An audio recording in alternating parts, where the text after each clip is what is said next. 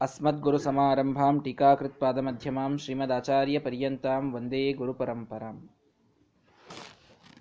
ವಿಜಯದ ಮೂವತ್ತಾರು ಶ್ಲೋಕಗಳನ್ನು ನಿನ್ನೆಯವರೆಗೆ ನೋಡಿದ್ದೇವೆ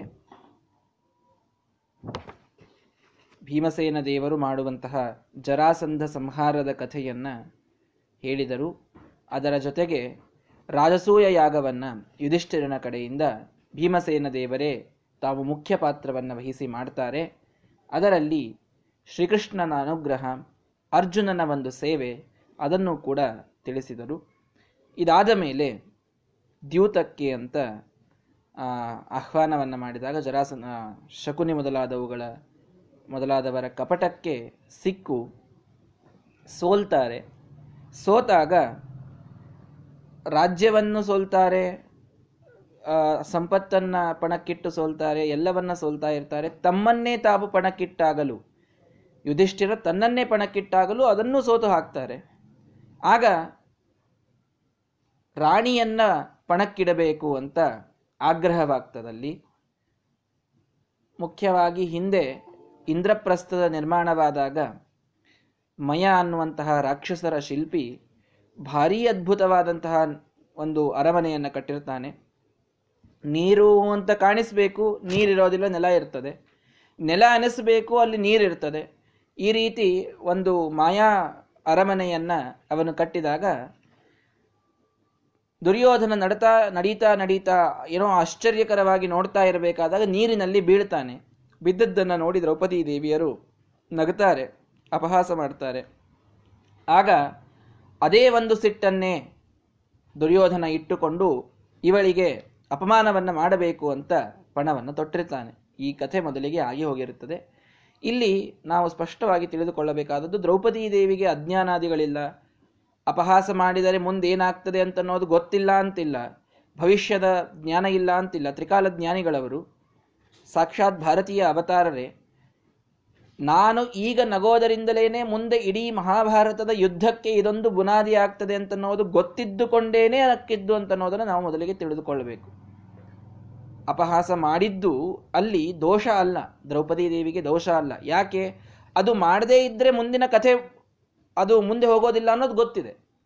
ಹೀಗಾಗಿ ಕೆಲವೊಮ್ಮೆ ನಾವು ಶಾಸ್ತ್ರಗಳಲ್ಲಿ, ಇತಿಹಾಸದಲ್ಲಿ ನೋಡಿದಾಗ ಜನ ಅಂದರೆ ಮಹಾಜ್ಞಾನಿಗಳೆಲ್ಲ ತಿಳಿದುಕೊಂಡೇ ಕೆಲವು ತಪ್ಪುಗಳನ್ನು ಮಾಡ್ತಾರೆ. ತಪ್ಪುಗಳು ಅಂತ ಅನ್ನೋದಕ್ಕಿಂತ ಪ್ರಚೋದನಕಾರಿಯಾದಂತಹ ಕೆಲಸಗಳನ್ನು ಮಾಡ್ತಾರೆ. ತಿಳಿದುಕೊಂಡೇ ಮಾಡೋದಲ್ಲಿ.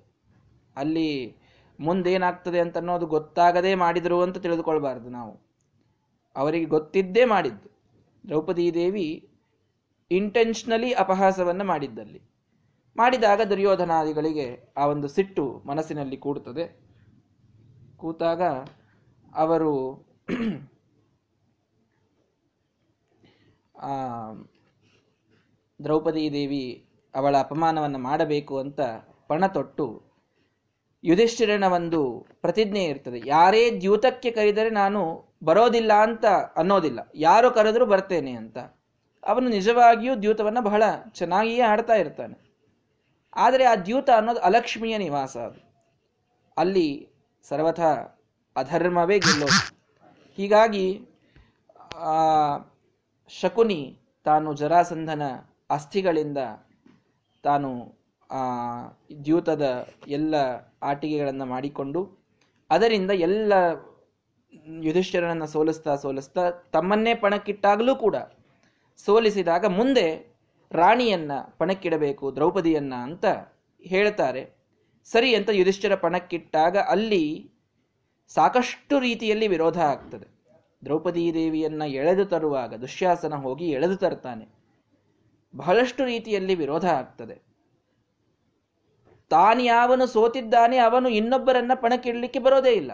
ಯುಧಿಷ್ಠಿರ ತನ್ನನ್ನ ತಾನು ಸೋಲು ಸೋಲುಕ್ಕಿಂತಲೂ ಮೊದಲಿಗೆ ರಾಣಿಯನ್ನು ಪಣಕ್ಕಿಡಲಿಕ್ಕೆ ಬರ್ತಿತ್ತು. ತನ್ನನ್ನು ತಾನು ಸೋತಿದ್ದಾನೆ, ತನ್ನ ತಮ್ಮಂದಿರೆಲ್ಲರನ್ನ ಸೋತಿದ್ದಾನೆ, ಅವರೆಲ್ಲರೂ ಸೇವಕರಾಗಿದ್ದಾರೆ. ತನ್ನನ್ನೇ ತಾನು ಸೋತಿದ್ದಾನೆ, ಅವನು ಮತ್ತೆ ಸೇವಕನಾಗಿದ್ದಾನೆ. ಆಗ ಇನ್ನೊಬ್ಬರನ್ನ ಪಣಕ್ಕಿಡ್ಲಿಕ್ಕೆ ಬರೋದೇ ಇಲ್ಲ ನಿಜವಾಗಿ. ಹೆಣ್ಣನ್ನು ಪಣಕ್ಕೆ ಇಡ್ಲಿಕ್ಕೆ ಬರೋದಿಲ್ಲ. ಎಲ್ಲ ಅಧರ್ಮಗಳು ನಡೀತದಲ್ಲಿ ಆ ಸಭೆಯಲ್ಲಿ ಯಾವುದೂ ಧರ್ಮ, ಧರ್ಮದ ಕಾರ್ಯ ನಡೀತಾ ಇಲ್ಲ. ಎಲ್, ಎಷ್ಟೆಲ್ಲ ಅಧರ್ಮ ನಡೆದಿದೆ. ಆದರೆ ಮುಂದಿದ್ದಂಥವ್ರು ಎಲ್ಲರೂ ಭಾರೀ ಧಾರ್ಮಿಕರು ಅಂತ ಕರೆಸಿಕೊಳ್ಳೋರು, ಭಾರಿ ಪರಿಪಕ್ವ ಜ್ಞಾನಿಗಳು ಅಂತ ಕರೆಸಿಕೊಳ್ಳೋರು ಎಲ್ಲರೂ ಬಾಯಿ ಮುಚ್ಚಿಕೊಂಡು ಕೂತಿದ್ದ ಯಾವ ಭೀಷ್ಮಾಚಾರ್ಯರು ಏನು ಮಾತಾಡ್ತಾ ಇಲ್ಲ, ದ್ರೋಣಾಚಾರ್ಯರು ಏನು ಮಾತಾಡ್ತಾ ಇಲ್ಲ, ಧೃತರಾಷ್ಟ್ರ ಏನು ಮಾತಾಡ್ತಾ ಇಲ್ಲ. ಎಲ್ಲರೂ ಸುಮ್ಮನೆ ಕುಳಿತಿದ್ದಾರೆ. ಅಲ್ಲಿ ವಿರೋಧವನ್ನು ವ್ಯಕ್ತಪಡಿಸಿದ ವ್ಯಕ್ತಿ ಒಬ್ಬನೇ ವಿದುರ. ತಾನು ಜಾತ್ಯ ಶೂದ್ರ ಜಾತಿಯಲ್ಲಿ ಹುಟ್ಟಿದ್ದರೂ ಸಮಗ್ರವಾದ ಶಾಸ್ತ್ರಗಳನ್ನು ವೇದವ್ಯಾಸರಿಂದ ಅಧ್ಯಯನ ಮಾಡಿದಂತಹ ಮಹಾನುಭಾವ. ಸಾಕ್ಷಾತ್ ಯಮಧರ್ಮನ ಅವತಾರ, ಧರ್ಮ ತಾನೇ ಸ್ವರೂಪ. ಹೀಗಾಗಿ ವಿದುರ ಎಂದಿಗೂ ನಾನಿದನ್ನು ಒಪ್ಪಲಿಕ್ಕೆ ಸಾಧ್ಯವಿಲ್ಲ. ಮಹಾ ಅಧರ್ಮ ನಡೆದಿದೆ. ಕಣ್ಣು ಮುಂದೆ ಕಾಣಿಸ್ತಾ ಇದ್ರು ಎಲ್ಲರೂ ಸುಮ್ಮನೆ ಕೂತಿದ್ದೀರಿ. ದೊಡ್ಡ ಅನರ್ಥ ನಿಮಗೆಲ್ಲ ಆಗ್ತದೆ ಅಂತ ಎಚ್ಚರಿಕೆಯನ್ನು ನೀಡಿ, ನನಗಿದನ್ನು ತಡೀಲಿಕ್ಕಾಗ್ತಾ ಇಲ್ಲ, ಕೊನೆಯ ಪಕ್ಷ ನಾನು ಇದನ್ನು ನೋಡೋದಿಲ್ಲ ಅಂತ ಸಭಾತ್ಯಾಗ ಮಾಡಿ ವಿದುರ ಹೊರಟು ಹೋಗ್ತಾನೆ. ಆಗ ದುಶಾಸನ ಅವಳ ಆ ಕೇಶವನ್ನ ಕೂದಲುಗಳನ್ನು ಹಿಡಿದು ಎಳೆದು ತರ್ತಾನೆ. ದುಶಾಸನೇನ ಆಕುಲಿತಾನ್ ಪ್ರಿಯಾಯ ಸೂಕ್ಷ್ಮಾನ್, ಅರಾಲಾನ್ ಅಸಿತಾಂಶ ಕೇಶಾನ್, ಸೂಕ್ಷ್ಮವಾದಂತಹ ಅರಾಲವಾದಂತಹ, ಅಂದರೆ ವಕ್ರವಾದಂತಹ, ಅಸಿತವಾದಂತಹ, ಅಂದರೆ ಪೂರ್ಣ ಕಪ್ಪು ಕಪ್ಪಾದಂತಹ ಅವಳ ಕೇಶಗಳು, ಅವುಗಳನ್ನು ಎಳೆದು ತರ್ತಾನೆ ಶ್ರೀ ದುಶ್ಯಾಸನ. ತಂದಾಗ ಅವಳಿಗೆ ಅಪಮಾನವನ್ನು ಮಾಡ್ತಾರೆ. ಮಾಡಿದಾಗ ಅದನ್ನೇ ವೈರಿಜನಸ್ಯ ಜಿಘಾಂಸಯ, ಯಾವ ಕೂದಲುಗಳನ್ನು ನೀನು ಎಳೆದು ತಂದಿದ್ದೀಯ, ಅದನ್ ಅದರಿಂದಲೇ ನಿನಗೆ ನಾನು ಮರಣವನ್ನು ವಿಧಿಸ್ತೇನೆ ಅಂತ ಆ ಎಲ್ಲ ವೈರಿ ಜನರನ್ನ ಕೊಲ್ಲುವುದಕ್ಕಾಗಿ ಸಹ ಕೃಷ್ಣ ಸರ್ಪಾನ್ ಇವ ಸಂಚಿಕಾಯ. ಕೃಷ್ಣ ಸರ್ಪಗಳು ಕಂಡಂತಾಗ್ತಾ ಇದ್ವು. ಆಗಬೇಕು. ಆ ಕೂದಲುಗಳೇ ಅವರಿಗೆ ಕೃಷ್ಣ ಸರ್ಪಗಳು ಕಂಡಂಗೆ ಆಗಬೇಕು. ಆ ಕೂದಲುಗಳನ್ನು ಮುಟ್ಟಿದ್ದಕ್ಕೇನೆ ಅವರಿಗೆ ಮೃತ್ಯುವನ್ನು ನಾನು ವಿಧಿಸ್ತೇನೆ ಅಂತ ಭೀಮಸೇನ ದೇವರು ಅಲ್ಲಿ ಪ್ರತಿಜ್ಞೆಯನ್ನ ಮಾಡ್ತಾ ಇದ್ದಾರೆ. ನಿಮ್ಮ ಯಾರು ನೀವೆಲ್ಲ ನನ್ನ ಮಡದಿಯ ಆ ಕೇಶವನ್ನ ಹಿಡಿದು ಮುಟ್ಟಿ ಅಪಮಾನ ಮಾಡಿದ್ದೀರಿ. ನಿಮ್ಮೆಲ್ಲರ ರಕ್ತದ ಅಭಿಷೇಕ ಆ ಕೇಶಗಳಿಗೆ ಆಗುವವರೆಗೆ ನಾನು ಅವಳ ಕೇಶ ಪಾಶಗಳನ್ನು ಕಟ್ಟಲಿಕ್ಕೆ ಬಿಡೋದಿಲ್ಲ. ನಿಮ್ಮೆಲ್ಲರ ರಕ್ತ ಅದರ ಮೇಲೆ ಹಾಕ್ತೇನೆ ನಾನು ಅಂತ ಭಾರೀ ಪ್ರತಿಜ್ಞೆಯನ್ನು ಉಗ್ರ ಪ್ರತಿಜ್ಞೆಯನ್ನು ಮಾಡ್ತಾರೆ ಭೀಮಸೇನ ದೇವರು. ನೋಡಿ, ಒಂದನ್ನು ನಾವಿಲ್ಲಿ ಅರ್ಥ ಮಾಡಿಕೊಳ್ಳಬೇಕು ಭೀಮಸೇನ ದೇವರು ಸುಮ್ಮನೆ ಯಾಕಿದ್ರು ಅಂತ ಒಂದು ಪ್ರಶ್ನೆ ಎಲ್ಲರಿಗೂ ಬರುತ್ತದೆ. ಪಾಂಡವರೆಲ್ಲರೂ ಏನೂ ಮಾಡಲಿಕ್ಕಾಗಲಿಲ್ಲ ಅನ್ನುವ ಹೆಲ್ಪ್ಲೆಸ್ಲೆಸ್ನಲ್ಲಿ ಅವರೆಲ್ಲರೂ ಇದ್ದರು ಎಲ್ಲರೂ ಅಸಹಾಯಕರಾಗಿ ನಿಂತಿದ್ರು ಅಂತ ಮಹಾಭಾರತ ಹೇಳುತ್ತದೆ. ಮತ್ತು ಭೀಮಸೇನ ದೇವರ ಎಷ್ಟೆಲ್ಲ ನೀವು ಪೌರುಷ ಹೇಳ್ತೀರಿ? ಅವರು ಪಾಂಡಿತ್ಯೇ ಚ ಪಟುತ್ವೇ ಚ ಶೂರತ್ವೇ ಚ ಬಲೇಪಿ ಚ, ಯಾವುದರೊಳಗೂ ಭೀಮಸೇನ ಸಮೋನಾಸ್ತಿ ಸೇನೆಯೋರುಭಯೋರಪಿ ಎರಡೂ ಉಭಯ ಸೇನೆಗಳಲ್ಲಿ ಭೀಮಸೇನ ದೇವರಿಗೆ ಸಮಾನರಾದಂಥವರು ಯಾರಿಲ್ಲ? ಇಷ್ಟೆಲ್ಲ ಇದ್ದಂತಹ ನಿಮ್ಮ ಭೀಮಸೇನ ದೇವರು ನೀವು ಹಾಗೆ ಜೀವೋತ್ತಮರು ಅಂತೆಲ್ಲ ಹೇಳ್ಕೊಳ್ಬೇಕಾದಾಗ ಅವರು ಸುಮ್ಮನೆ ಯಾಕೆ ಕೂತ್ರು? ಧರ್ಮ ಅಂತ ಗೊತ್ತಿದೆ ಅಲ್ಲ ಅವರಿಗೆ. ಯಾವುದು ಧರ್ಮ, ಯಾವುದು ಅಧರ್ಮ ಅಂತ ಅನ್ನೋದು ಅವರಿಗೆ ಗೊತ್ತಿದೆ ಅಲ್ಲ. ಯಾಕೆ? ಭೀಮಸೇನ ದೇವರು ಸುಮ್ಮನೆ ಕೂಡಲಿಕ್ಕೆ ಏನು ಕಾರಣ? ಉಳಿದವರೆಲ್ಲ ಭೀಷ್ಮಾಚಾರ್ಯರು, ದ್ರೋಣಾಚಾರ್ಯರು ಮೊದಲಾದವರೆಲ್ಲ ಸುಮ್ಮನೆ ಕೂಡಲಿಕ್ಕೆ ಕಾರಣ ಇದೆ. ಏನು? ದುರ್ಯೋಧನನ ಅನ್ನ ಒಳಗಡೆ ಬಿದ್ದಿತ್ತು. ಕೊನೆಯಲ್ಲಿ ಭೀಮ್, ಭೀಷ್ಮಾಚಾರ್ಯ ಮಾತನ್ನು ಹೇಳ್ತಾರೆ. ದುರ್ಯೋಧನನ ಅನ್ನ ನನ್ನ ಬಾಯಿಯಲ್ಲಿ ಬಿದ್ದಿತ್ತು. ಅನ್ನದಿಂದ ವಿಚಾರಗಳು ಭ್ರಶ್ ಭ್ರಂಶವಾಗ್ತವೆ. ನಮ್ಮೆಲ್ಲ ವಿಚಾರಗಳು ತಾಮಸ ವಿಚಾರಗಳಾಗಿಬಿಟ್ಟಿತ್ತು ಅಂತ ಕೊನೆಯಲ್ಲಿ ಭೀಷ್ಮಾಚಾರ್ಯರು ಒಪ್ಕೊಂಡಿದ್ದಾರೆ ಇದನ್ನು. ಪಾಂಡವರಿಗೆ ದುರ್ಯೋಧನನ ಅನ್ನದ ಪ್ರಶ್ನೆ ಇಲ್ಲ. ಅವರು ಯಾಕೆ ಸುಮ್ಮನೆ ಕೂಡಬೇಕು? ಸರಿ, ಅವರಿಗೆ ದುರ್ಯೋಧನನ ವಿರೋಧ ಮಾಡುವಂತಹ ತಾಕತ್ತಿಲ್ಲ ಅಂತ ಸುಮ್ಮನೆ ಕೂತಿದ್ದಾರೆ ಅರ್ಜುನ, ಯುಧಿಷ್ಠಿರ ಅಂತ ಅಂದುಕೊಳ್ಳೋಣ. ಭೀಮಸೇನ ದೇವರು ಯಾಕೆ ಸುಮ್ಮನೆ ಕೂಡ್ಬೇಕ್ರಿ? ಸಾಮರ್ಥ್ಯ ಇದೆ ವಿರೋಧ ಮಾಡಲಿಕ್ಕೆ. ಯಾವ ಅನ್ನದ ಒಂದು ಪಾಪ ಅಂತ ಅನ್ನೋದನ್ನು ಕಟ್ಕೊಂಡಿಲ್ಲ ಅವರು. ಏನೂ ಇಲ್ಲದೆ ಭೀಮಸೇನ ದೇವರು ಸುಮ್ಮನೆ ಕೂತಾರೆ ಅಂತಂದ್ರೆ ಅವರಿಗೂ ಸಾಮರ್ಥ್ಯ ಇಲ್ಲ ಅಂತ ಅರ್ಥ ಆಯ್ತಲ್ಲ? ತಾತ್ಪರ್ಯ ನಿರ್ಣಯದಲ್ಲಿ ಶ್ರೀಮದಾಚಾರ್ಯ ಸ್ಪಷ್ಟವಾಗಿ ಹೇಳ್ತಾರೆ, ಸೇಹೆ ಸ್ನೇಹೇನ ಕೇಶವೇ. ಒಂದು ಮಾತು ಹೇಳ್ತಾರಲ್ಲ. ಏನು ಅಂತಂದ್ರೆ, ಪರಮಾತ್ಮನ ಇಚ್ಛೆ ಏನಿದೆ ಅನ್ನುವುದನ್ನು ಗೊತ್ತಿದ್ದ ಕಾರಣಕ್ಕಾಗಿ ಭೀಮಸೇನ ದೇವರು ಸುಮ್ಮನೆ ಕುಳಿತರು ಅಂತ ಒಂದು ಮಾತು ಬರುತ್ತದೆ ಒಂದು ಸ್ತ್ರೀಯ ಅಪಮಾನವನ್ನು ನಡೆದಾಗ ಗಂಡ ತಾನು ಸುಮ್ಮನೆ ಕೂತ ಅಂತ ಅನ್ನೋದನ್ನು ನಾವು ಹೇಗೆ ಧರ್ಮ ಅಂತ ಅನ್ನಬೇಕು ಅಂತ ಪ್ರಶ್ನೆ ಮಾಡವರಿಗೆ ಇದು ಉತ್ತರ. ಏನು? ಹೌದು. ಮಡದಿಯ ಅಪಮಾನ ನಡೆದಾಗ ಯಾವ ಪುರುಷನೂ ಸುಮ್ಮನೆ ಕೂಡಬಾರದು ಇದೇ ಧರ್ಮ. ಪ್ರಶ್ನೆಯೇ ಇಲ್ಲ. ಆದರೆ ಭೀಮಸೇನ ದೇವರಿಗೆ ಇದು ಎಕ್ಸೆಪ್ಷನ್ ನಮಗಿದು ಧರ್ಮವೇ. ನಾವು ಒಂದು ಹೆಣ್ಣು ಮಗಳ ಶೋಷಣೆ ಆಗ್ತಾ ಇರಬೇಕಾದಾಗ ಸುಮ್ಮನೆ ಕೂತ್ರೆ ನಮಗಿದು ಅಧರ್ಮವೇ. ನಾವು ಹೋಗಿ ವಿರೋಧವನ್ನೇ ಮಾಡಬೇಕು. ಹೌದು. ಭೀಮಸೇನ ದೇವರು ಮಾಡಿ, ಮಾಡದೇ ಇದ್ರೂ ಅವರಿಗೆ ಪಾಪ ಇಲ್ಲ ಅಂತ ಯಾಕಂತೀರಿ ಅಂತ ಕೇಳಿದರೆ, ಅದೇ ಮಹಾಭಾರತವೇ ನಮಗೆ ತಿಳಿಸುವಂತೆ, ಅವರಿಗೆ ಪರಮಾತ್ಮನ ಮುಂದಿನ ಯೋಜನೆಯ ಅರಿವಿದೆ. ಮುಂದಿನ ಪ್ಲ್ಯಾನ್ ಎಲ್ಲ ಗೊತ್ತಿದೆ.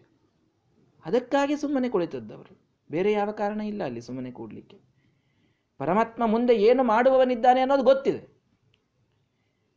ಒಂದು ತಾನು ಆ ಬಟ್ಟನ್ನ, ಒಂದು ಬೆರಳನ್ನ ಈಳಿಗೆಗೆ ಹಚ್ಚಿಕೊಂಡಾಗ ಒಂದು ಸಣ್ಣ ವಸ್ತ್ರವನ್ನ ದ್ರೌಪದಿ ದೇವಿ ಕಟ್ಟಿರ್ತಾಳೆ ಕೊಟ್ಟದ್ದನ್ನು ಅನಂತ ಮಡಿ ಮಾಡಿ ಕೊಡುವ ಅಂತ ತನ್ನ ಆ ಕೀರ್ತಿಯನ್ನ ಪರಮಾತ್ಮ ಉಳಿಸಿಕೊಳ್ಳುವವನಿದ್ದಾನೆ ಅನ್ನುವ ಪರಿಚಯ ಇದೆ ಭೀಮಸೇನ ದೇವರಿಗೆ. ಅವಳ ಯಾವ ಕ್ಷಣ ಅವಳ ಸೀರೆಗೆ ಈ ದುಶ್ಯಾಸನ ಕೈ ಹಚ್ತಾನೆ, ಅಕ್ಷಯ ವಸ್ತ್ರವನ್ನು ಕೊಡಲಿಕ್ಕೆ ಶ್ರೀಕೃಷ್ಣ ಪರಮಾತ್ಮ ತಾನೇ ಬರ್ತಾನೆ. ಈ ವಿಶ್ವಾಸ ಅಲ್ಲಿ ಬೇರೆಯವರಿಗೆ ಇರಲಿಲ್ಲ. ಎಲ್ಲರೂ ತಮ್ಮ ಅಸಹಾಯಕತೆಯಿಂದ ಸುಮ್ಮನೆ ಇದ್ರು. ನೋಡಿ, ಅಸಹಾಯಕತೆಯಿಂದ ಸುಮ್ಮನೆ ಇರೋದು ಬೇರೆ. ಮುಂದೆ ಇದ, ಇದರಿಂದ ಒಂದು ದೊಡ್ಡದಾದ ಪರಮಾತ್ಮನ ಪವಾಡ ಜಗತ್ತಿಗೆ ತಿಳಿಯೋದಿದೆ ಅನ್ನೋದು ಗೊತ್ತಿದ್ದು ಸುಮ್ಮನೆ ಇರೋದು ಬೇರೆ. ಭೀಮಸೇನ ದೇವರಿಗೆ, ಉಳಿದ ಪಂಡವರಿಗೆ ಇಲ್ಲಿ ವ್ಯತ್ಯಾಸ ಇದೆ. ಉಳಿದವರೆಲ್ಲ ಏನು ಮಾಡೋದು, ದುರ್ಯೋಧನ ಹೀಗೆ ಮಾಡ್ತಾ ಇದ್ದಾನೆ ಅಂತ ಅವರು ಏನೂ ಗೊತ್ತಿಲ್ಲದೆ ಸುಮ್ಮನೆ ಕುಳಿತವರು. ಭೀಮಸೇನ ದೇವರು ಮಾತ್ರ ಪರಮಾತ್ಮ ತನ್ನ ವಿಚಿತ್ರವಾದ ಒಂದು ಪವಾಡವನ್ನ, ಮಹಿಮೆಯನ್ನು ತೋರಿಸುವವನಿದ್ದಾನೆ ಅನ್ನೋದಕ್ಕೆ ಸುಮ್ಮನೆ ಕುಳಿತು ಪರಮಾತ್ಮನ ಇಚ್ಛೆಯ ವಿರುದ್ಧ ಹೋಗುವುದು ಎಂದಿಗೂ ಭೀಮಸೇನ ದೇವರಿಗೆ ಜಾಯಮಾನದಲ್ಲಿ ಇಲ್ಲದಂತಹ ಮಾತು. ಅದಕ್ಕಾಗಿ ಸುಮ್ಮನೆ ಕೂತರು. ಇದೇ ಒಂದು ಅಪಮಾನವೇ ಮುಂದೆ ದೊಡ್ಡ ಯುದ್ಧಕ್ಕೆ ಕಾರಣವಾಗೋದಿದೆ ಅನ್ನೋದನ್ನು ಗೊತ್ತಿದ್ದದ್ದಕ್ಕೆ ಸುಮ್ಮ ಕೂತು. ಸುಮ್ಮನೆ ಕೂತಂತಹ ಜನ ಬಹಳ ಇದ್ದಾರಲ್ಲಿ. ಆದರೆ ಎಲ್ಲರೂ ಸುಮ್ಮನೆ ಕೂತಿರೋದಕ್ಕೆ ಬೇರೆ ಬೇರೆ ಕಾರಣಗಳಿವೆ. ಶ್ರೀಮದಾಚಾರ್ಯರು ಪ್ರತಿಯೊಂದನ್ನು ನಿರ್ಣಯ ಮಾಡಿ ಕೊಡ್ತಾರೆ ಭೀಷ್ಮಾದಿಗಳು ಸುಮ್ಮನೆ ಕೂತದ್ದು ಅನ್ನದ ಕಾರಣ. ಉಳಿದ ಪಾಂಡವರು ಸುಮ್ಮನೆ ಕೂತದ್ದು ಅಸಾಮರ್ಥ್ಯದ ಕಾರಣ, ಅಸಹಾಯಕತೆಯ ಕಾರಣ. ಭೀಮಸೇನ ದೇವರು ಸುಮ್ಮನೆ ಕೂತದ್ದು ಮಾತ್ರ ಪರಮಾತ್ಮನ ಪವಾಡದ ಒಂದು ಆಗಾಮಿ ಪವಾಡವನ್ನ ತಾವು ಮೊದಲಿಗೆ ತಿಳಿದುಕೊಂಡು ಪರಮಾತ್ಮನಲ್ಲಿನ ಅತಿಯಾದ ಭಕ್ತಿಯಿಂದ ಸುಮ್ಮನೆ ಕುಳಿತದ್ದು. ಇದು ಅಲ್ಲಿ ಕಾರಣ. ಇದು ಮಹಾಭಾರತವೇ ಇದನ್ನು ನಮಗೆ ಚೆನ್ನಾಗಿ ಸ್ವಲ್ಪ ಸೂಕ್ಷ್ಮವಾಗಿ ನೋಡಿದರೆ ತಿಳಿಸಿಕೊಡುತ್ತದೆ. ಆದ್ದರಿಂದ ಅವರ ಮಡದಿಯ ಆ ಒಂದು ಶೀಲಕ್ಕೆ ಕೈ ಹಚ್ಚಿದ ನೂರೂ ಜನ ಕೌರವರನ್ನು ತಾವೊಬ್ಬರೇ ಕೊನೆಯಲ್ಲಿ ಸಂಹಾರ ಮಾಡಿ ಹಾಕ್ತಾರೆ ಭೀಮಸೇನ ದೇವರು. ಆ ಸಾಮರ್ಥ್ಯವನ್ನು ತೋರಿಸಿದ್ದಾರೆ ಮುಂದೆ.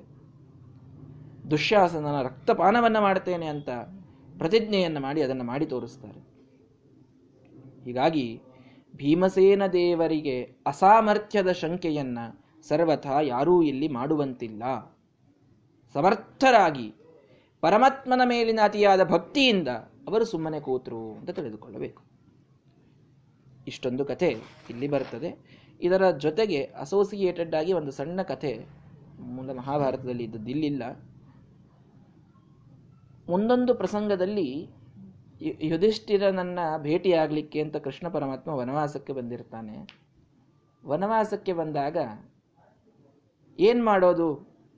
ನನ್ನ ಮಡದಿಯ ಶೀಲಾಪಹರಣವಾಗಿ ಹೋಯಿತು. ಈಗೇನೋ ಮಾತು ಬರ್ತದೆ ಕೃಷ್ಣ ಅಲ್ಲೊಂದು ಮಾತಂತಾನೆ, ನಾನು ಸಾಲ್ವರಾಜನ ಜೊತೆಗೆ ಅದೇ ಸಮಯದಲ್ಲಿ ನಂದಲ್ಲಿ ಯುದ್ಧ ನಡೆದಿತ್ತು. ಅದೇ ಟೈಮ್ನೊಳಗೆ ಇಲ್ಲಿ ದ್ರೌಪದಿಯ ವಸ್ತ್ರಾಪಹಾರ ಆಗ್ಲಿಕ್ಕತ್ತಿತ್ತು ಅದೇ ಸಮಯಕ್ಕೆ ಸಾಲ್ವರಾಜ ಮುತ್ತಿಗೆ ಹಾಕಿದ್ದ. ಮಥುರಾಪಟ್ಟಣವನ್ನು, ದ್ವಾರಕಾಪಟ್ಟಣವನ್ನ ನಾನಲ್ಲಿ ಯುದ್ಧ ಆಡ್ಲಿಗತ್ತಿದ್ದೆ ಯುದ್ಧ ಆಡೋ ಕಾರಣಕ್ಕೆ ನನಗಿಲ್ಲಿ ಬರಲಿಕ್ಕಾಗಲಿಲ್ಲ. ಇಲ್ದಿದ್ರೆ ನಾನಿಲ್ಲಿದ್ರೆ ದ್ರೌಪದಿಯ ವಸ್ತ್ರಾಪಹಾರ ಆಗ್ಲಿಕ್ಕೆ ನಾ ಬಿಡ್ತಿರ್ಲಿಲ್ಲ. ಅಂತೊಂದು ಮಾತು ಕೃಷ್ಣ ಅಂದ.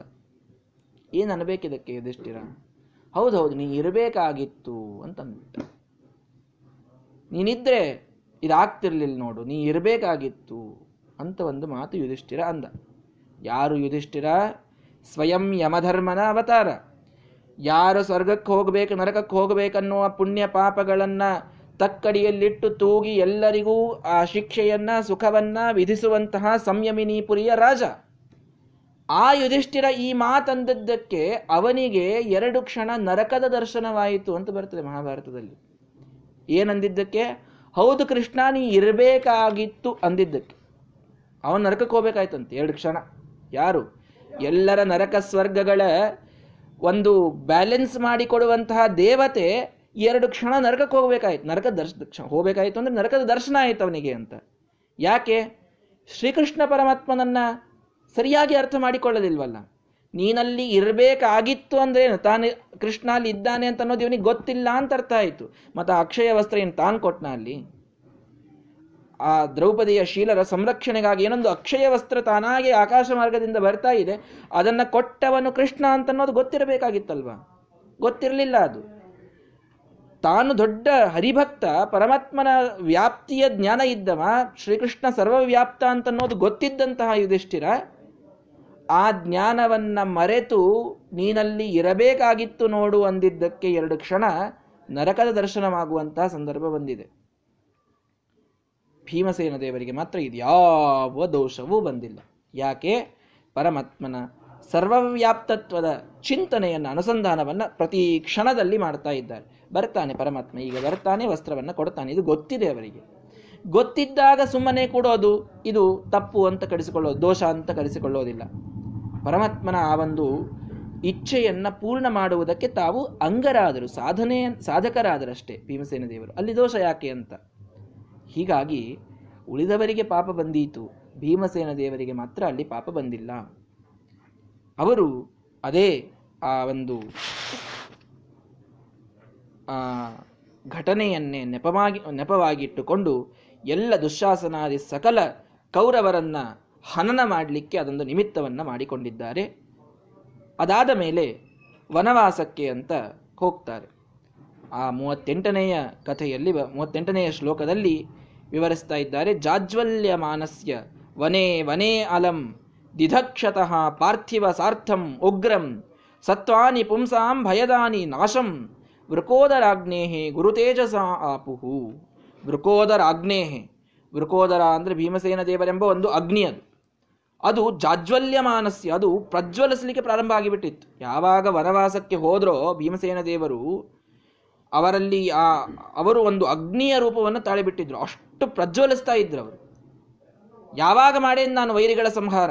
ಯಾವಾಗ ಈ ಕೌರವರನ್ನು ಸದೆಬಡದೇನು ಅಂತ ಭಾರೀ ಪ್ರಜ್ವಲಿತರಾಗಿ ವನೇ ವನೇ ಅಲಂ ಜಾಜ್ವಲ್ಯಮಾನಸ್ಯ.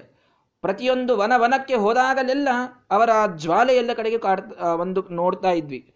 ಕಾಡುಗಿಚ್ಚಿನಂತೆ ಹೊರಟಿದ್ರಂತೆ. ಕಾಡಿಗೆ ಜೋರಾಗಿ, ಇಡೀ ಕಾಡಿಗೆ ಬೆಂಕಿ ಹತ್ತಿದಾಗ ಹೇಗೆ ಅದು ಕಂಟ್ರೋಲೇಬಲ್ ಅನ್ಕಂಟ್ರೋಲೇಬಲ್ ಆಗಿ ಎಲ್ಲ ಇಡೀ ಕಾಡನ್ನು ಸುಟ್ಟು ಹಾಕ್ತದದು. ಹಾಗೆ ಭೀಮಸೇನ ದೇವರು ಅಗ್ನಿಯ ಅವತಾರವನ್ನು ತಾಳಿದ್ರು ವನವಾಸದಲ್ಲಿ.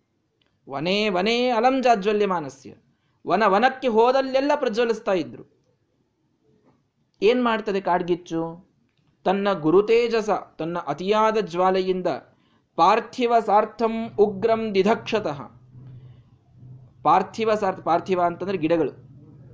ಗಿಡಗಳ ಸಾರ್ಥ ಅಂದ್ರೆ ಸಮೂಹ. ಅದನ್ನ ದಿಧಕ್ಷತಃ. ಉಗ್ರವಾದಂತಹ ಗಿಡಗಳ ಸಮೂಹವನ್ನೆಲ್ಲ ಸುಟ್ಟಾಕ್ತದೆ ಯಾವುದು? ಕಾಡ್ಗಿಚ್ಚು. ಆ ರೀತಿಯಲ್ಲಿ ನೋಡಿ ಶ್ಲೇಷಾಲಂಕಾರ ಮತ್ತೆ ದೊಡ್ಡದಾದ ಉಗ್ರವಾದಂತಹ ಒಂದು ಘಟನೆಯನ್ನು ಹೇಳಬೇಕಾಗಿದೆ ನಾರಾಯಣ ಪಂಡಿತಾಚಾರ್ಯರಿಗೆ. ಭೀಮಸೇನ ದೇವರ ಒಂದು ಮಹಿಮೆಯನ್ನು ಹೇಳ್ತಾ ಹೇಳ್ತಾ ಶ್ಲೇಷವನ್ನು ತಂದಿದ್ದಾರಲ್ಲಿ ಮತ್ತೆ. ಕವಿತ್ವವನ್ನು ಬಿಡೋದಿಲ್ಲ ಎಂದು ಎಂಥ ಕಥೆಯನ್ನು ಹೇಳೋದಿದ್ರು. ಕರುಣೆಯನ್ನು ಹೇಳುವಾಗಲೂ ಒಂದು ಶ್ಲೇಷ ಇರ್ತದೆ, ರೌದ್ರವನ್ನು ಹೇಳುವಾಗಲೂ ಶ್ಲೇಷವಿರ್ತದೆ ಪಾರ್ಥಿವ ಸಾರ್ಥಂ ಗಿಡಗಳ ಸಮೂಹವನ್ನು ಸುಟ್ಟು ಹಾಕಿತು, ಕಾಡ್ಗಿಚ್ಚು. ಪಾರ್ಥಿವ ಅನ್ನೋದಕ್ಕೆ ಗಿಡ ಅಂತ ಹೇಗೆ ಅರ್ಥ ಇದೆ? ರಾಜರು ಅಂತೂ ಅರ್ಥ ಇದೆ. ಪೃಥ್ವಿಯನ್ನು ಆಳುವವರು ಪಾರ್ಥಿವರು, ರಾಜರು. ಪಾರ್ಥಿವ ಸಾರ್ಥಂ, ರಾ, ಉಗ್ರಂ ಪಾರ್ಥಿವ ಸಾರ್ಥಂ. ಉಗ್ರ ರಾಜರನ್ನೆಲ್ಲರನ್ನ ಸುಟ್ಟು ಹಾಕಿದೆ ಭೀಮಸೇನ ದೇವರೆಂಬ ಅಗ್ನಿ. ಗಿಡಗಳನ್ನು ಸುಟ್ಟು ಹಾಕಿದೆ ಕಾಡ್ಗಿಚ್ಚು. ಹಾಗೆ ಈ ರಾಜರನ್ನ, ರಾಜರ ಸಮೂಹವನ್ನೆಲ್ಲ ಸುಟ್ಟು ಹಾಕ್ತಾ ಇದೆ ಈ ವೃಕೋದರನೆಂಬ ಅಗ್ನಿ, ಭೀಮಸೇನ ದೇವರು. ಮತ್ತೇನು ಮಾಡ್ತದೆ ಕಾಡ್ಗಿಚ್ಚು? ಒಳಗಿ ಬರುವಂತಹ ಎಲ್ಲ ಪ್ರಾಣಿಗಳೇನಿರ್ತವೆ ಆ ಎಲ್ಲ ಪ್ರಾಣಿಗಳನ್ನು ನಾಶ ಮಾಡಿ ಹಾಕ್ತದೆ. ಹಾಗೆ ಪುಂಸಾಂ ಭಯದಾನಿ ಸತ್ವಾನಿ. ಮನುಷ್ಯರಿಗೆ ಭಯವನ್ನ ಕೊಡುವಂತಹ ಪ್ರಾಣಿಗಳನ್ನು ನಾಶಂ ಆಪುಹು, ನಾಶ ಮಾಡ್ತಾ ಇದೆ, ಕಾಡ್ಗಿಚ್ಚು. ಅಂದರೆ ಹುಲಿ, ಸಿಂಹ ಮೊದಲಾದ ಹಿಂಸ್ರ ಪಶುಗಳೆಲ್ಲ ಕಾಡ್ಗಿಚ್ಚಿನಲ್ಲಿ ಸುಟ್ಟು ಸತ್ತು ಹೋಗ್ತವೆ.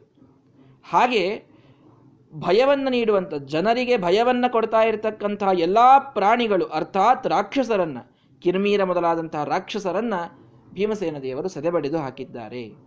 ಹಾಗೆ ಕಾಡ್ಗಿಚ್ಚು ಗಿಡಗಳನ್ನೆಲ್ಲ ಸುಟ್ಟು ಹಾಕಿ ಒಳಗಿರುವಂತಹ ಹಿಂಸ್ರ ಪಶುಗಳನ್ನೆಲ್ಲ ಸುಟ್ಟು ಹಾಕ್ತದೋ ಆ ರೀತಿ ಕೆಟ್ಟ ರಾಜರನ್ನೆಲ್ಲ ಸದೆಬಡೆದು, ಅಲ್ಲಿದ್ದ ರಾಕ್ಷಸರನ್ನೆಲ್ಲರನ್ನ ಭೀಮಸೇನ ದೇವರು ಸಂಹಾರ ಮಾಡಿದ್ದಾರೆ. ಆ ಭೀಮಸೇನರೆಂಬ ಅಗ್ನಿಗೆ ಸಿಕ್ಕಂತಹ ಎಷ್ಟೋ ರಾಕ್ಷಸರು ತಮ್ಮ ಜೀವವನ್ನ ಕಳೆದುಕೊಂಡಿದ್ದಾರೆ. ಕಿರ್ಮೀರಂ ದುರ್ಮತೀನಾಂ ಪ್ರಥಮಂ. ದುರ್ಮತಿಗಳಲ್ಲಿ ಮೊದಲನೇ ಅವನು ಕಿರ್ಮೀರ. ಅವನ್, ಅವನ ನಾಶವಾಗಿದೆ. ಅನೇಕ ರಾಕ್ಷಸರೆಲ್ಲರ ನಾಶವನ್ನ ಮಾಡ್ತಾ ಭೀಮಸೇನ ದೇವರು ಪ್ರಜ್ವಲಿಸ್ತಾ ವನವನಕ್ಕೆ ಅಡ್ಡಾಡ್ತಾ ಇದ್ದಾರೆ. ವನವಾಸದ ಆ ಒಂದು ಕಥೆಯನ್ನ ಇಲ್ಲಿ ಇಷ್ಟರಲ್ಲಿಯೇನೆ ಸಂಕ್ಷಿಪ್ತವಾಗಿ ಹೇಳಿದ್ದಾರೆ. ವನವಾಸ, ಇದು ಬಹಳ ವಿಸ್ತಾರವಾದಂತಹ ಪರ್ವ, ಮಹಾಭಾರತದಲ್ಲಿ ವನಪರ್ವ. ಯುಧಿಷ್ಠಿರ ತಾನು ರಾಜನಿಲ್ಲದಾಗಲೂ ಅವನ ಒಂದು ರಾಜ್ಯ ಎಂಥದ್ದು ಅಂತ ಬಹಳ ಸುಂದರವಾಗಿ ಮಹಾಭಾರತ ನಮಗೆ ವರ್ಣನೆ ಮಾಡುತ್ತದೆ. ಎಂಬತ್ತು ಸಾವಿರ ಜನ ಋಷಿಗಳು ವನವಾಸದಲ್ಲಿ ಪಾಂಡವರ ಜೊತೆಗೆ ನಿತ್ಯದಲ್ಲಿ ಇದ್ರಂತೆ. ಎಂಬತ್ತು ಸಾವಿರ ಋಷಿಗಳು, ಹತ್ತು ಸಾವಿರ ಸನ್ಯಾಸಿಗಳು. ಸನ್ಯಾಸಿಗಳ ರೂಲ್ಸ್ ಬೇರೆ ಮತ್ತೆ. ಸಾಮಾನ್ಯ ಋಷಿಗಳ ರೂಲ್ಸ್ ಬೇರೆ. ಪ್ರಜೆಗಳನ್ನು ಹೇಳ್ತಾ ಇಲ್ಲ ನಾನು. ಇಷ್ಟು ಋಷಿಗಳು ಸನ್ಯಾಸಿಗಳೇ ಯುಧಿಷ್ಠಿರನ ಜೊತೆಗೆ ಪಾಂಡವರ ಜೊತೆಗೆ ಇದ್ರಂತೆ, ನಿತ್ಯದಲ್ಲಿ. ಇಡೀ ವನವಾಸ ಮುಗಿಯೋ ತನ ಹನ್ನೆರಡು ವರ್ಷ ಇವರು ಅವ್ರ ಜೊತೆಗೆ ಇದ್ದಾರೆ ಇವರು. ಮೊದಲನೇ ದಿವಸದಿಂದ ಹೋದವರು ಗಂಟೆ ಬಿದ್ದಿದ್ರು, ಹನ್ನೆರಡು ವರ್ಷ. ಹತ್ತು ಸಾವಿರ ಸನ್ಯಾಸಿಗಳು. ಒಬ್ರು ಸ್ವಾಮಿಗಳು ಚಾತುರ್ಮಾಸಕ್ಕೆ ಕುಳಿತರೆ ಊರು ಜನ ಎಲ್ಲಪ್ಪ ಬಹಳ ವಿಚಿತ್ರ ಅಂತ ಅನ್ಕೊಂಡ್ಬಿಟ್ಟಿರ್ತಾರೆ.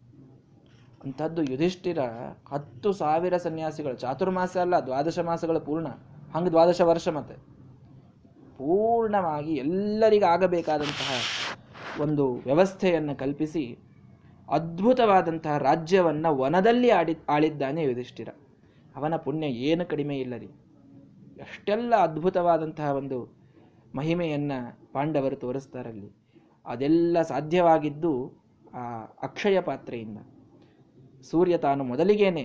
ಇಷ್ಟೆಲ್ಲ ಜನ ನನ್ನ ಜೊತೆಗೆ ಬರ್ತಾರೆ ಅಂತ ಗೊತ್ತಾದಾಗ ಗುರುಗಳಿಗೆ ಹೋಗಿ ಕೇಳ್ತಾನೆ, ಸ್ವಾಮಿ, ಇವ್ರನ್ನೆಲ್ಲರಿಗೂ ನನ್ನ ಜೊತೆಗೆ ಬರಲಿಕ್ಕೆ ಬೇಡ ಅಂತ ಹೇಗೆ ಹೇಳಿ ನಾನು? ಒಬ್ಬ ಗೃಹಸ್ಥಾಶ್ರಮಿ, ತತ್ರಾಪಿ ಒಬ್ಬ ರಾಜಕುಮಾರ ನಾನು. ಜನ ನನ್ನ ಮನೆಗೆ ಬರ್ತಾರೆ ಅಂತಂದ್ರೆ ಬರಬೇಡಿ ಅಂತ ಯಾವ ಮುಖದಿಂದ ಹೇಳಲಿಕ್ಕಾಗ್ತದೆ ಎಲ್ಲ ಸಂಪತ್ತನ್ನು ಕಳೆದುಕೊಂಡಿದ್ದೇನೆ, ಏನು ಮಾಡಬೇಕು ನಾನು? ಅಂದಾಗ ಗುರುಗಳು ಹೇಳ್ತಾರಲ್ಲಿ, ಯುಧಿಷ್ಠಿರ, ನೀನು ಯಾವ ಸಂಪತ್ತನ್ನು ಕಳೆದುಕೊಂಡಿದ್ದಿ? ಇದೇ ಭೂಮಿಯ ಮೇಲೆ ಬಂದಾಗ ಏನೊಂದು ಸಂಪತ್ತನ್ನು ಗಳಿಸಿದ್ದಿ, ಲೌಕಿಕ ಸಂಪತ್ತು ಅದನ್ನು ನೀನು ಕಳೆದುಕೊಂಡಿದ್ದಿ ಅಷ್ಟೇ. ನಿನ್ನ ಒಳಗಿನ ತಪಶಕ್ತಿಯಲ್ಲಿ ಸಂಪತ್ತು ಎಲ್ಲಿದೆ? ಅದಕ್ಕೇನಾದರೂ ಆಗಿದೆಯಾ? ಇಲ್ಲ. ಸುರಕ್ಷಿತವಾಗಿ, ಭದ್ರವಾಗಿ ನಿನ್ನ ಶಕ್ತಿ, ನಿನ್ನ ತಪಸ್ಸು ಇದು ಇನ್ನೂ ಇದೆ. ಹುತಂಚ ದತ್ತಂಚ ತಥೈವ ತಿಷ್ಠತಿ. ಸುಭಾಷಿತಕಾರ ಹೇಳ್ತಾನೆ, ಶಿಕ್ಷಾ ಕ್ಷಯಂಗಚ್ಚತಿ ಕಾಲಪರ್ಯಯಾತ್ ಸುಬದ್ಧ ಮೂಲ ನಿಪತಂತಿ ಪಾದಪಾಹ. ಜಲಂ ಜಲಸ್ಥಾನಗತಂಚ ಶುಷ್ಯತಿ. ಹುತಂಚ ದತ್ತಂಚ ತಥೈವ ತಿಷ್ಟತಿ. ಶಿಕ್ಷೆ, ಶಿಕ್ಷಣವನ್ನು ಕಲಿತಿರ್ತೀವಿ, ವಯಸ್ಸಾದ ಮೇಲೆ, ಏ, ಸಣ್ಣವರಿದ್ದಾಗ ಇದೆಲ್ಲ ಗೊತ್ತಿತ್ತಪ್ಪ ಈಗ ಏನು ಗೊತ್ತಿಲ್ಲ, ಎಲ್ಲ ಮರ್ತೀವಿ ಅಂತ ಹೇಳ್ತೀವಿ. ಶಿಕ್ಷಾ ಕಲಿತಿದ್ದೆಲ್ಲ ಹೋಗಬಹುದು. ಸುಬದ್ಧ ಮೂಲ ನಿಪತಂತಿ ಪಾದಪಾಹ. ಎಷ್ಟ್ರಿ, ನೂರಾರು ವರ್ಷ ಈ ಗಿಡ ಹೀಗೆ ಇತ್ತು, ಮೊನ್ನೆ ಉರುಳಿತು ನೋಡ್ರಿ ಅಂತ ಹೇಳ್ತೀವಿ. ಇಂಥ ಗಿಡ ನೂರಾರು ವರ್ಷ ಇದ್ದದ್ದು ಕೂಡ ತನ್ನ ಬೇರೆ ಸಹಿತ ಕಿತ್ಕೊಂಡು ಬರಬಹುದು. ಜಲಂ ಜಲಸ್ಥಾನಗತಂಚ ಶುಷ್ಯತಿ. ಎಂತಹ ದೊಡ್ಡ ಕೆರೆ ಇತ್ತು ಗೊತ್ತಾ ಇಲ್ಲಿ? ಈಗೇನು? ಏನಿಲ್ಲ. ಅದರ ಮೇಲೆ ಒಂದು ಹತ್ತು ಅಪಾರ್ಟ್ಮೆಂಟ್ ಆಗಿವೆ ಅಷ್ಟೇ. ಪೂರ್ಣ ಜಲಸ್ಥಾನ ಒಣಗಿ ಹೋಗಿಬಿಟ್ಟಿದೆ. ಎಲ್ಲವೂ ಹೋಗಬಹುದು ಜೀವನದಲ್ಲಿ. ಶಿಕ್ಷಾ ಹೋಗಬಹುದು. ನೀರು ಇದ್ದದ್ದು ಮೊದಲಿಗೆ ಈಗ ಇಲ್ಲದಂತಾಗಬಹುದು. ಗಿಡಗಳು ಬೀಳಬಹುದು. ಎಂದಿಗೂ ಕಡಿಮೆಯಾಗದಂಥದ್ದೇನು ಹುತಂಚ, ದತ್ತಂಚ, ತಥೈವ ತಿಷ್ಟತಿ. ಮಾಡಿದಂತಹ ಪುಣ್ಯ ದಾನ ಮಾಡಿದಾಗ ಬಂದಂತಹದ್ದು, ಯಜ್ಞ ಮಾಡಿದಾಗ ಬಂದಂತಹದ್ದು, ಏನು ಪುಣ್ಯ, ಏನೊಂದು ತಪಸ್ಸಿದೆ, ಎಂದಿಗೂ ಹೋಗೋದಿಲ್ಲ ಇದು. ಗುರುಗಳು ಉಪದೇಶ ಮಾಡ್ತಾರೆ ಯುಧಿಷ್ಠರನಿಗೆ, ನಿನ್ನ ತಪಶಕ್ತಿಯಿಂದ ಸೂರ್ಯನನ್ನು ಒಲಿಸಿಕೊಂಡು ನೀನು ಅಕ್ಷಯ ಪಾತ್ರೆಯನ್ನು ಪಡೆದುಕೋ. ನಿನ್ನ ಯಾವ ಮನೋರಥವೂ ಕೂಡ ಅಪೂರ್ಣ ಅಂತಾಗೋದಿಲ್ಲ, ಎಲ್ಲವೂ ಪೂರ್ಣ ಆಗ್ತದೆ. ನೀ ಎಷ್ಟೆಲ್ಲ ಜನರಿಗೆ, ಇನ್ನೂ ಒಂದು ಹತ್ತು ಸಾವಿರ ಜನ ಬಂದರೂ ನಿನಗೇನು ಸಮಸ್ಯೆ ಇಲ್ಲದಂತೆ ನೀನು ಅವರಿಗೆ ಆತಿಥ್ಯ, ಉಪಚಾರವನ್ನೆಲ್ಲ ಮಾಡಲಿಕ್ಕೆ ಬರ್ತದೆ. ಅಂತ ಹೇಳಿದಾಗ ಆಗಲಿ ಅಂತ ಸೂರ್ಯನನ್ನು ತಪಸ್ಸು ಮಾಡಿ. ಸಾಕ್ಷಾತ್ ಯಮ, ಸೂರ್ಯನ ಮಗ ಅವನು ಮೂಲ ರೂಪದಲ್ಲಿ. ಸೂರ್ಯ ತನ್ನ ಮಗನ ಮೇಲೆ ತೃಪ್ತಿ ಆಗಲಿಕ್ಕೆ ಎಷ್ಟೊತ್ತು ಬೇಕು ಹೇಳಿ? ಮಗನ ಮೇಲಿನ ಪ್ರೀತಿ ಸ್ವಾಭಾವಿಕವಾಗಿ ಮನುಷ್ಯರಿಗೆ ಇರಬೇಕಾದಾಗ ದೇವತೆಗಳಿಗೆ. ಇದ್ದೇ ಇರ್ತದೆ ಅವರಿಗೆ. ಹೀಗಾಗಿ ಆ ಸೂರ್ಯ ಯುಧಿಷ್ಠರನ ತಪಸ್ಸಿಗೆ ಒಲಿದು ಅಕ್ಷಯ ಪಾತ್ರೆಯನ್ನು ಕೊಟ್ಟಿದ್ದಾನೆ. ಕೆಲವು ರೂಲ್ಸ್ಗಳನ್ನು ಹೇಳಿದ್ದಾನೆ. ಪಾಂಡವರು ಕೊನೆಯಲ್ಲಿ ಊಟ ಮಾಡಬೇಕು. ಎಲ್ಲರ ಊಟ ಆದ ಮೇಲೆ ಕೊನೆಯಲ್ಲಿ ದ್ರೌಪದಿ ಊಟ ಮಾಡಬೇಕು. ದ್ರೌಪದಿ ಊಟ ಮಾಡಿದ ಮೇಲೆ ಅಕ್ಷಯ ಪಾತ್ರೆ ಒಂದು ಅಗಳು ಅನ್ನವನ್ನು ಕೊಡೋದಿಲ್ಲ. ಅಲ್ಲಿಯವರೆಗೆ ಎಷ್ಟೆಲ್ಲ ತಕ್ಕೊಳ್ತೀರಿ ಅಷ್ಟು ಅನ್ನ ಅದರಲ್ಲಿ ಬರ್ತದೆ. ವಿಚಿತ್ರ ಇರ್ತದೆ ಅಕ್ಷಯ ಪಾತ್ರೆ. ಹೀಗಾಗಿ ದ್ರೌಪದಿ ದೇವಿಯ ಕೊನೆಯಲ್ಲಿ ತಾನು ಎಲ್ಲರ, ಎಲ್ಲ ಅತಿಥಿಗಳೇನು ಬಂದಿದ್ರೋ, ಋಷಿಗಳು, ಮುನಿಗಳು, ಸನ್ಯಾಸಿಗಳು, ಎಲ್ಲರಿಗೆ ಊಟಕ್ಕೆ ತಾನು ಹಾಕ್ತಿದ್ದಾಳೆ. ಯಾರು? ದ್ರೌಪದಿ ದೇವಿ. ಭೀಮಸೇನ ದೇವರು. ನೈವೇದ್ಯವನ್ನು ಮಾಡೋದು ದ್ರೌಪದಿ ದೇವಿಯ ಅಡಿಗೆ. ಏನು, ಆ ರುಚಿ, ಆ ಪಾವಿತ್ರ್ಯ ಇದನ್ನು ಊಹೆ ಮಾಡಲಿಕ್ಕಾದರೂ ಸಾಧ್ಯ ಸಾಧ್ಯನಾ ನಮಗೆ? ದ್ರೌಪದಿ ದೇವಿ ತಾನು ಅಡಿಗೆ ಮಾಡ್ತಾ ಇದ್ದಾಳೆ, ಭೀಮಸೇನ ದೇವರು ಅದನ್ನು ನೈವೇದ್ಯ ಮಾಡ್ತಾ ಇದ್ದಾರೆ ನಿತ್ಯದಲ್ಲಿ ಅವ್ರು ನೈವೇದ್ಯ ಅವಶ್ಯದೇವರು ತಾವೇ ಇಟ್ಕೊಂಡ್ಬಿಟ್ಟಿದ್ರು ಅವ್ರು, ಯಾರಿಗೂ ಕೊಡ್ತಿರ್ಲಿಲ್ಲ ಅವರು, ಭೀಮಸೇನ ದೇವರು. ನಮ್ಗೆ ಉಳಿದವ್ರದೆಲ್ಲ ನಡೆಯೋದಿಲ್ಲ ಅಂತ ಹೇಳ್ತಾರೆ ಜೀವೋತ್ತಮರವರು ಹೀಗಾಗಿ, ಆ ಪೂರ್ಣವಾದಂತಹ ಪವಿತ್ರವಾದ, ಸ್ವಾದುವಾದ ಅನ್ನವನ್ನ, ಅಡಿಗೆಯನ್ನ ನಿತ್ಯದಲ್ಲಿ ಉಂಡು ಮೋಕ್ಷಾನಂದವನ್ನು ಪಡೆದಿದ್ದಾರೆ ಎಲ್ಲ ಋಷಿಗಳು, ಮುನಿಗಳು ಕೂಡ. ಹೀಗಾಗಿ ಹನ್ನೆರಡು ವರ್ಷ ಅಂತಹ ಉತ್ತಮವಾದ ಆದರಾತಿಥ್ಯವನ್ನು ಮಾಡಿ, ಭಾರೀ ಪುಣ್ಯವನ್ನು ಶೇಖರಣೆ ಮಾಡಿಕೊಂಡು ಮುಂದೆ ಯುದ್ಧಕ್ಕೆ ಹೊರಟಿದ್ದಾರೆ. ಹೀಗಾಗಿ ಆ ಒಂದು ವನವಾಸದ ಸಂಕ್ಷಿಪ್ತವಾದಂತಹ ಕಥೆಯನ್ನು ಈ ಶ್ಲೋಕದಲ್ಲಿ ತಿಳಿಸ್ತಾರೆ. ಮುಂದಿನ ವನವಾಸ ಆದ ಮೇಲಿನ ಕಥೆಯನ್ನು ಮುಂದೆ ಹೇಳ್ತಾರೆ. ನಾಳೆಯ ದಿವಸ ಅದನ್ನು ನೋಡೋಣ. ಶ್ರೀಕೃಷ್ಣ ಅರ್ಪಣ ಮಸ್ತು